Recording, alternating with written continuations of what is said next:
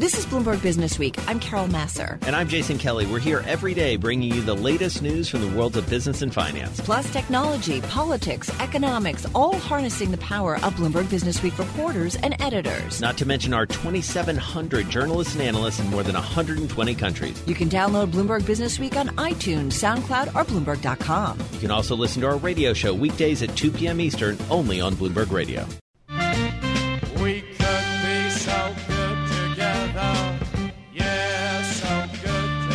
Taylor, this has been one of the most watched deals, but there were a lot of questions whether it was going to get over the finish line.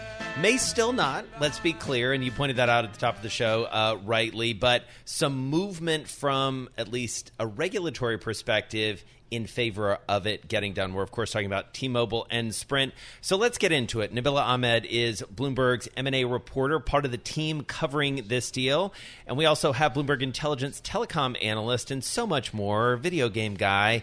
Matt Kanterman, a frequent guest on this show. Nabila, let me start with you.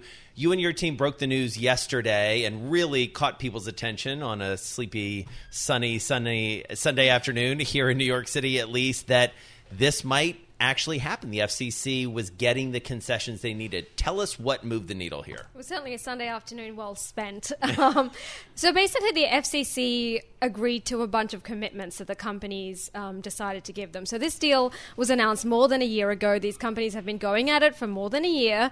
Um, and finally, over the weekend, um, following discussions with the FCC, they said, okay, here's a, here's a list of commitments. Here's a list of things we're prepared to commit to to get this deal over the line. That includes selling off part of their prepaid business. It also includes guarantees around access for rural areas, a broadband access for rural areas, as well as price freezes over the three year period that will take them to build out a new nationwide 5G network.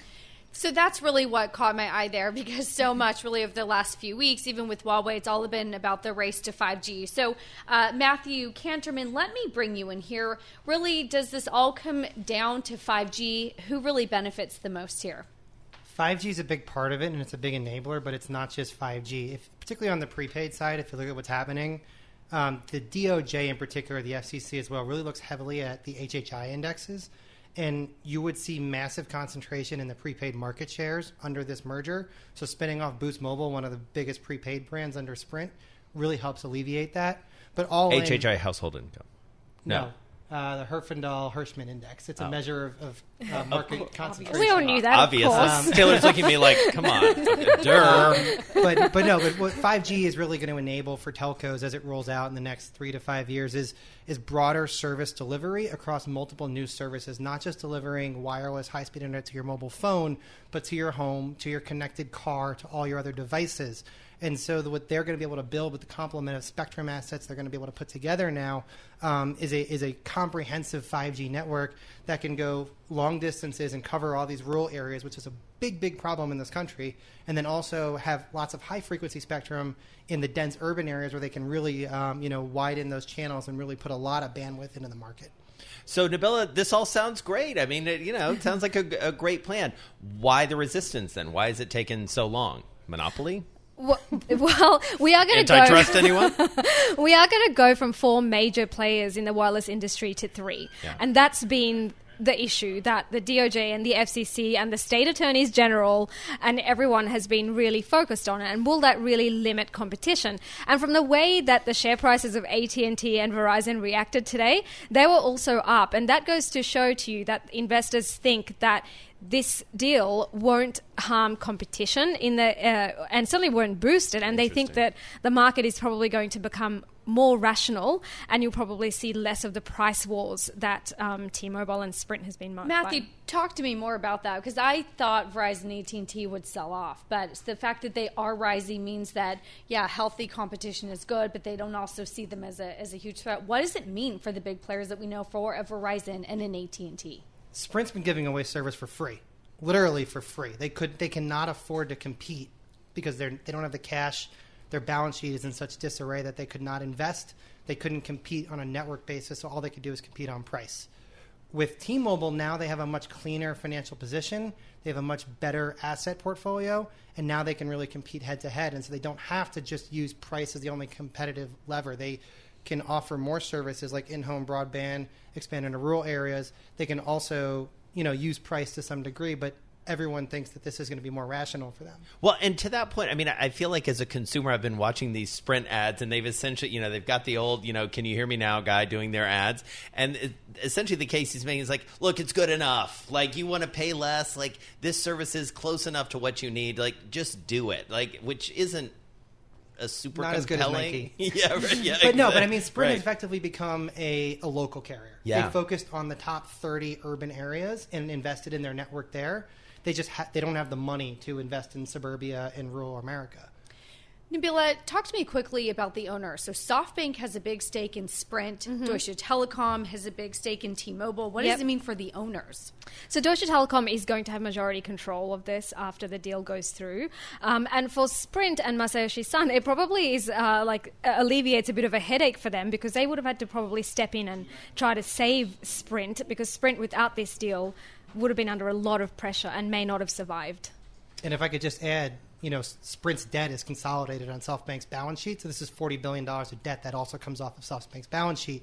Whereas if the deal were to get blocked, not only would they keep the debt, they probably would have had to inject twenty billion or so dollars into Sprint just to keep it afloat. I think, Jason, the key thing that I took away from Nabila is Deutsche Telekom will have majority control because we always wonder there's never a merger, right? Who comes Right. out sort of the winner, and, and if that's the who, who's controlling the deal, then we sort of uh, know that. Uh, I don't want to say a merger or an acquisition, but sort of who's in charge, shall there we you go. say? Who's in charge is always the question. Uh, Nabila Ahmed, M&A reporter for Bloomberg, in our Bloomberg Interactive Broker Studio, as is Matthew Kanterman.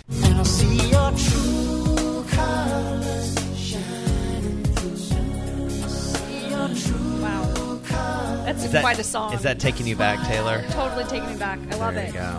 Uh, well, True Colors, you can see them in all sorts of different ways. And here to tell us more about a bit of a disruptive platform out there is Melanie Perkins. She is the CEO of Canva, uh, based in Sydney, Australia, here in our Bloomberg Interactive Brokers studio today. Melanie, welcome. Thank you so much for having me. Nice to have you here. So, some big news today. Uh, we want to get into the product, but uh, the news really uh, new money, new valuation, and a very influential new investor, I understand, uh, involving a, a fund involving Mary Meeker, of all people. Tell us about it. Yeah, it's really exciting to have backing from such incredible investors. So, Mary has scaled incredible companies that have had such huge global reach. Um, and General Catalyst have joined as well as a new investor. Um, and they've valued the company at 2.5 billion. So, it's, it's certainly growing. Talk to us a little bit about the fundraising process. I'm folding over into Jason Kelly's private equity world a little bit here, but so much in the US, we've been talking about unicorns and some of these big tech IPOs. From your perspective, uh, down under, I should say, what has the funding environment been like? It's pretty funny. In our earliest days, we spent three years pitching investors and just getting rejected hundreds of times. Um, but in this latest round, things certainly have changed. Um, and we've had incredible investors pitching us to uh, invest in Canva, um, telling us all the amazing things that they could do, and even coming and flying to Sydney, Australia Wow. um, to woo us. All right, so tell us what they see. To un- help us understand what the product is and how we use it. Taylor said she signed up, so help us understand what it is. Yeah, so Canva is an online design platform um, that enables you to design presentations and pitch decks and marketing materials. Even if you've had absolutely no design experience, you can design something that looks very pro very quickly. Which is good because I have no design experience and I was using it, of course, for personal use. But I imagine most of your customers are small businesses, large businesses. Who do you really market yourself to? Yeah, it's the entire the entire spectrum. So we've got more than 15 million people are using it every month. Uh, we have over 80% of the Fortune 500 companies, but then we've got 50,000 schools on board. So it's just the the full spectrum because everyone needs to design lots of things these days. Right. Well, and as I think you've uh, pointed out in, in some of your materials, we're sort of living in a different world when it comes to design. A, we want to sort of take control of it ourselves, but also companies, as they look to maybe streamline operations, they don't have these big teams of people who they can lean on to design things for them. And this really puts it into the hands of, of folks who need this expertise but may not have it at arm's length from another department, right? Yeah, that's exactly right. Actually, I was teaching design programs years ago, and I saw everyone struggling learning the basics, how to actually use the programs. And it seemed so archaic that these were desktop based and when you had the power of the internet. And so we really wanted to enable everything to be online and collaborative and give you all these beautiful, high quality ingredients rather than being stuck with ugly clip art and really horrible fonts. Talk to me more about your business model. So I signed up. It says I get free for 30 days. How are you competing against, like you were mentioning, a competitor where it's $200 a month? Where are you really getting the revenue from? Yeah, so our goal is to provide a completely free to use platform. So you can actually design as many designs as you want, completely free. Um, if you want, you can purchase an image for a dollar. And then if you are using Canva Heaps, you can upgrade to something called Canva Pro. Um, and that gives you access to hundreds of thousands of uh, images and all sorts of things to increase your productivity. So every unicorn is a butterfly in some cases. I know every you know company is totally the same, but as you look to help people think about how you're disrupting this industry in a way that other people have disrupted other categories, who, who would you point to? Is this a Netflix type of thing, or uh, help me frame it? Yeah, I guess our goal is to take the entire design ecosystem that's actually a combination of lots of different complex software and bringing it together and then making that accessible to the whole world. Um, so I guess it's kind of in the Microsoft Office arena Right. or the, um, you know, crossing lots of different things like stock photography libraries and stock layout libraries. But yeah, I guess we wanted to pull all of that together and then make it accessible to the whole world. So yeah, there's a, there's a few industries involved in that, I guess. Well, great stuff. Uh, congrats, especially on the new funding round. The company is Canva. It's based in Sydney, Australia. Melanie Perkins is the CEO, joining us here in New York on a big news day.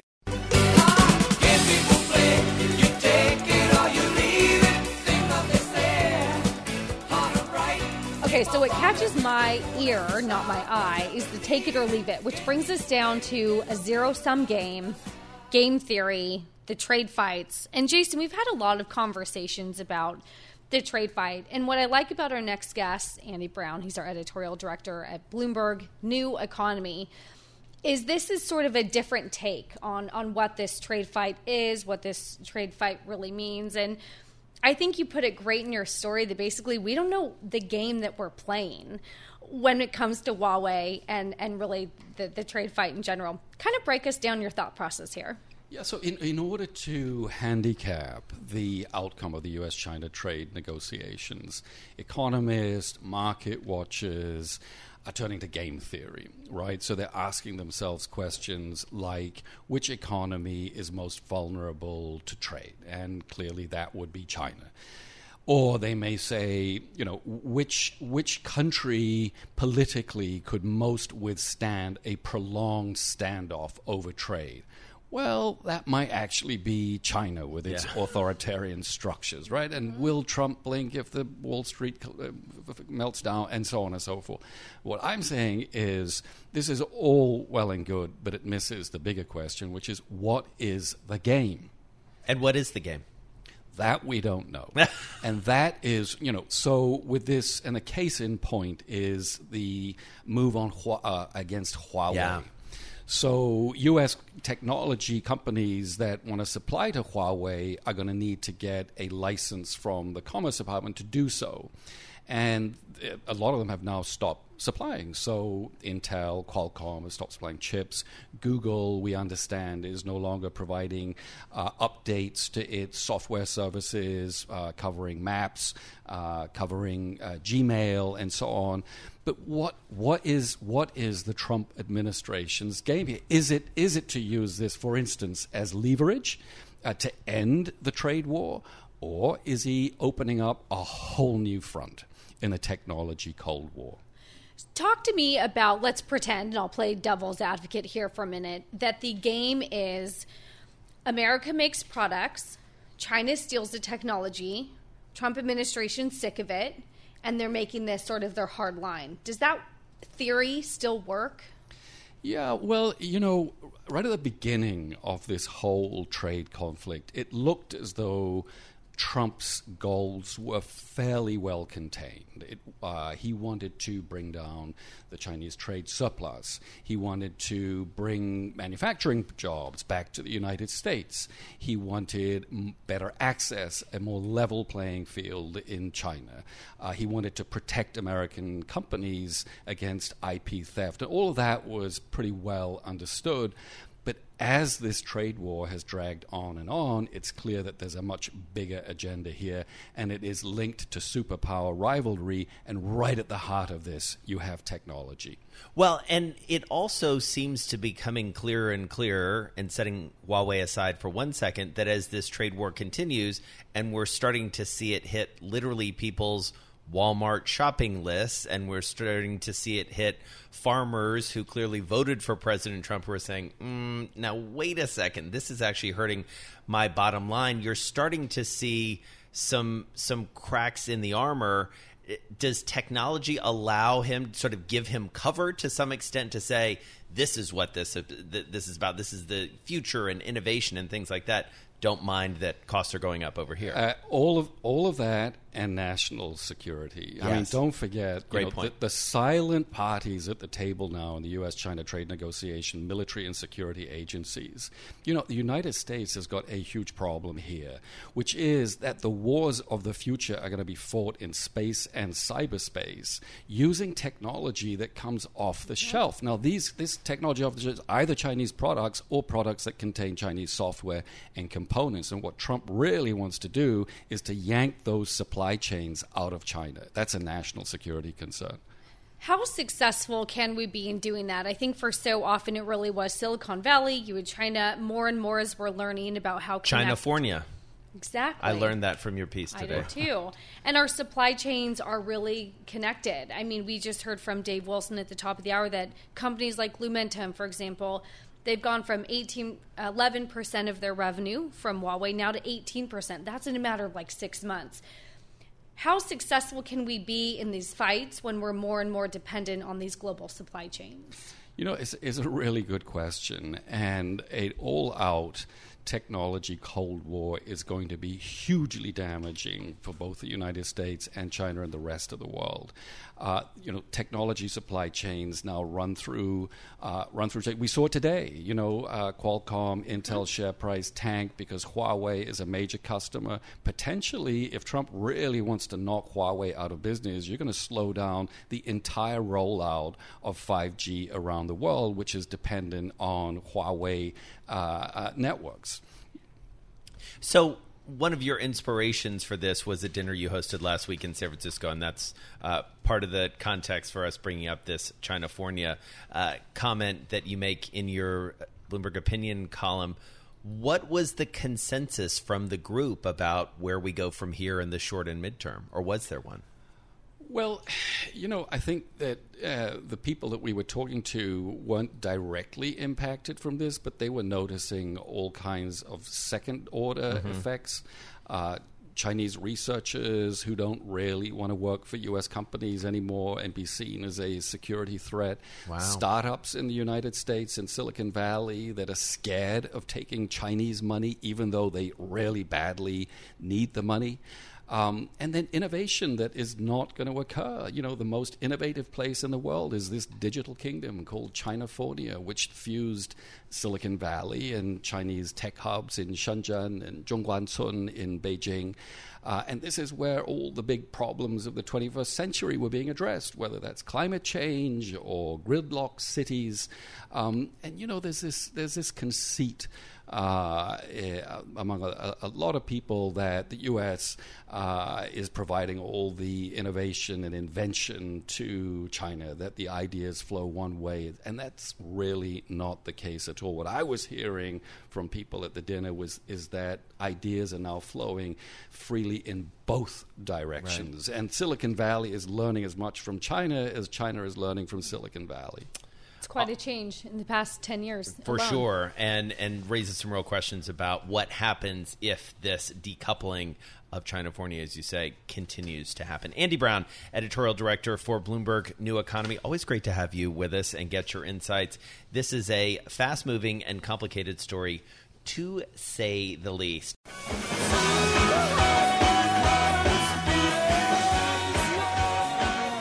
So this is a fascinating story to me, Taylor, because it Yeah. gets to really the heart. It feels like of President Trump's negotiating style. His relationship with the leader of North Korea has been one of the most fascinating geopolitical, I, I dare say, sort of bromances to watch over the last couple years. You know, these couple summits uh, that they have planned. Jillian Goodman is the politics editor for Bloomberg Business Week. She joins us from our 99.1 studio down in Washington, D.C. to discuss a story in the magazine this week. It's already out on the terminal and on .com. This cozy relationship making these talks a little tougher, Jillian. So what's going on? Hi, John. Um, so, yeah, I mean, both leaders now find themselves in a little bit of a weird position, and that they've both sort of taken this extraordinary step of coming to meet face to face, no preconditions, saying that they fell in love, that they have this uh, terrific chemistry. Uh, but then after the talks broke down in Hanoi in February, you know, both of them are sort of uh, having to deal with, on the one hand, not wanting nuclear war, but on the other hand, not really having left themselves any other avenue to negotiate. So, Jillian, talk to me a little bit more about going inside the minds of these men because you have two seemingly uh, I don't want to say egocentric, but you know, men that sort of stake their reputation on on winning and their egos and outcomes of deals and at times it seemed like they could get along and then now recently seems like that strategy might be butting heads, right? Well, it's interesting because both of them are still saying, you know, our relationship is fine. Uh, a few weeks ago, Kim got up in front of his parliament and said, you know, his relationship wasn't as hostile as, as it may look like. And even last night on Fox News, Trump was still talking about the relationship with North Korea as a success. Because, you know, we saw two uh, short range missile tests from North Korea uh, a couple weeks ago, but crucially, neither one of those violated their agreement with the U.S. to cease long range missile tests. So they're both they're like really walking this fine line.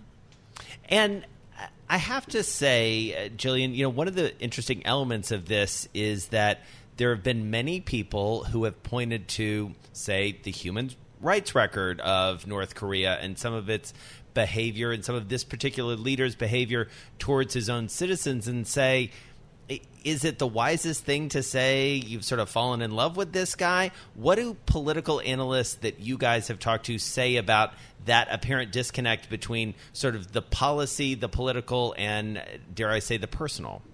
Yeah, I mean, Trump is certainly eager to call this a victory. Uh, but it's interesting, you know, in that speech that I mentioned before Parliament, Kim sort of gave Trump an ultimatum and said, you know, we'll give this to the end of the year and see if we can't make any progress. Of course, the end of this year is the beginning of 2020 when Trump will be running for reelection. And so the question is how much this will, you know, give his opponents an opportunity to needle him on this sort of what he still calls a success. But, you know, it's sort of hard to put it fully in the success column. We haven't achieved denuclearization.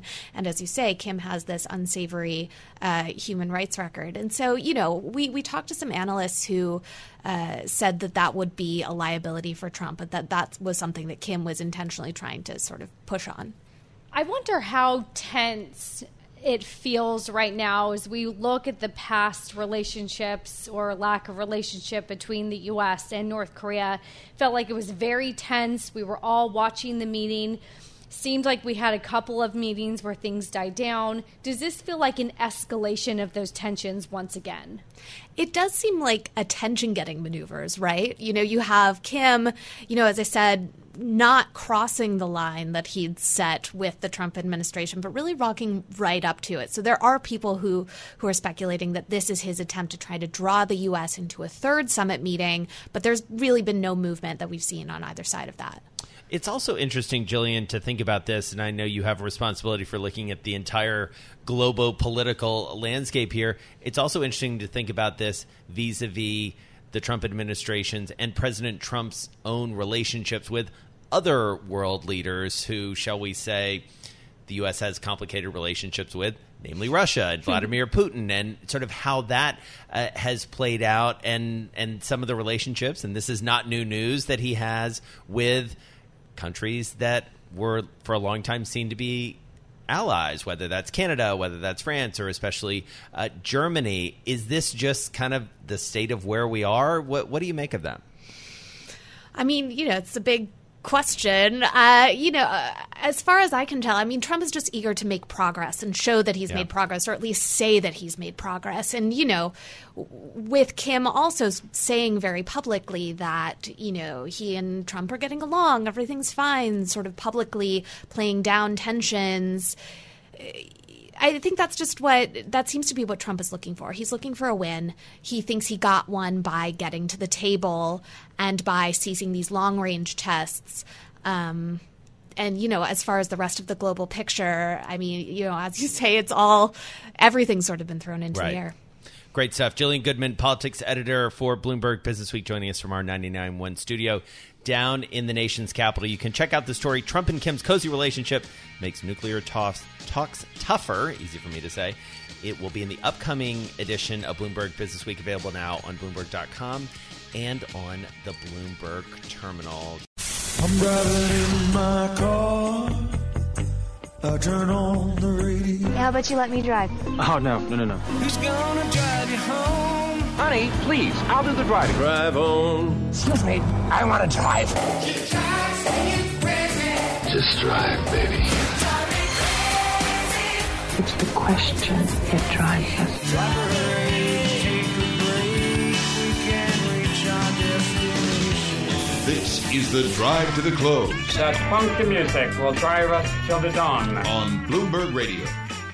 And it is time for the drive to the close. Kevin Miller back with us, Chief Investment Officer out at E-Valuator Funds. He's based out in Minneapolis, Minnesota, but here with us in our Bloomberg Interactive Broker studio today with myself and Taylor Riggs. Kevin, great to have you back with us. Thank you very much for having me. All right. So as you look around, and we were talking about this a little bit before we came on air, you know, every minute it feels like there's a twist or a turn to this market, a twist or a turn to global economics. How do you sort of rate what worries you the most at this moment? Well, the first thing you have to do is you have to look at fundamentals and look to see, you know, are we seeing an increase in unemployment? Is inflation picking up? Or, you know, how's the housing industry holding up? What are mortgage rates looking like? And that will help get you over the speculation you're experiencing through some of these headline issues with the China trade agreement and and what's going on today. Um, but th- so the fundamentals are key. Unfortunately, we are living in a period right now where emotion is so strong that it can swing the market, uh, you know, one and a half percent just within one day. Well, I love that you brought that up because it, for me, always comes down to fundamentals. And I sometimes wonder if our biggest risk is the ability to talk ourselves into a recession because you're not seeing it in the data. And yet we're all worked up about these headlines, and sentiment feels so volatile in either direction. That's correct. I mean, I, not to age myself, but I, I started in the business back in '86, and in '87 the market went down 30 some percent in one day, and by the end of the year the market was up by two percent, and people didn't make changes. Why? Because they didn't have daily accounting, they didn't have internet, they didn't have toll-free access to their account. So it's too bad, but we have so much information and so much access. I do think some people get ahead of themselves and make changes that if they would just be a little bit more patient, it would work its way out. And so, given that, we also hear, we heard from a bunch of companies, well known companies today, Nike, Adidas among them, 173 companies, I think, sending a letter to the administration essentially saying, bad idea on these mm-hmm. tariffs. Like, mm-hmm. this is going to hurt our business. We're going to have to pass this through. We heard from Walmart last week talking about how they're going to deal with it. Every CEO, as we get into the next round of earnings, is going to have to face this in one form or another. So, are we just waiting to see what the impact is, and, and how do we gauge that until we have the numbers, or do we just wait? Well, I think you're going to start seeing corporations cut back on where they expect their projections to go going forward, and you're probably going to see slowdown in capital expenditures until we know exactly what's going on. And so, I think if we do not get an agreement with China, uh, I, mean, not to just just probably define it as quickly as I can, I would say we'd probably go back to a, an Obama type market where Hmm. we'd see GD, uh, GDP maybe at two two and a half percent. It, but I think it's going to feel better because more of us are going to be employed. You know, where back then we, it didn't feel that good because there are still people trying to get decent jobs, and and I, I think you're going to see our GDP numbers go down to the low twos, and uh, but because we're still employed and we're, we're gainfully you know going after it, I think it'll it'll work its way out. But this China trade agreement, if I was China, I'd be very concerned about what's going to happen uh, if they, if they don't take action and our corporations start moving out. That country's going to be in, in, in a world of hurt. It's going to be a year and a half, two years, three years. But I mean, it, it could potentially happen to them. So you also mentioned capex, which we did a story this morning that I think we're about 92% of the way through earnings season. Capex last quarter on average only grew about 3% year over year, which was the lowest rate of capex spending since the second quarter of 2017. In part, that's helping the bottom line. That's probably why we saw earnings growth when we weren't expecting earnings growth. How concerned are you that we're not seeing the capex spend the way we used to? And in particular, it's like Apple and Microsoft, Microsoft that are cutting those capex Yep. by double digits. Yeah, that's that's significant, and if it's prolonged, it will have an impact on the market in general. Uh, I do think that you know the tailwind that we had from the tax cuts year over year, our earnings were you know in the twenties. Well, that that wind that we had at our our backside is now nothing more than just a breeze. And in fact, we have to be careful that we don't get inverted and start running into a headwind. Uh, but there's going to be a definite slowdown in, in where this market is going to go without some form of stimulation, whether it comes from the Fed or some form of an agreement. So then, how do you invest into a market like this? How do you think about risk? How do you think about allocating, maybe changing up a mix as it relates to equities, fixed income, and, and cash for that matter? Yeah, well, it, it depends. Obviously, first off, the time horizon. You know, when are you thinking of spending the money? Uh, we at our funds we have reduced our allocation into foreign equities and emerging markets based on the lack of an agreement, you know, coming to a, to a head. And then from a fixed income perspective, we've taken some of the credit off the table and we're going longer term and and higher quality, looking at more duration. We do feel the Fed is going to keep the rate at this level. Uh, we'd really like to see them discontinuing uh, their um, yeah, um, unwinding of the balance sheet Right. before they make any other moves. But uh, it's it's uh, right now. I'd go longer in the duration and higher in the quality on the So fixed with income. side. longer in the duration, one of your calls as well is you do see the potential for the yield curve to invert later this year. Last week, of course, in the height of the big sell-off, we had a small inversion, about three basis points on three-month ten-year. We're back in positive territory, but only by three or four basis points.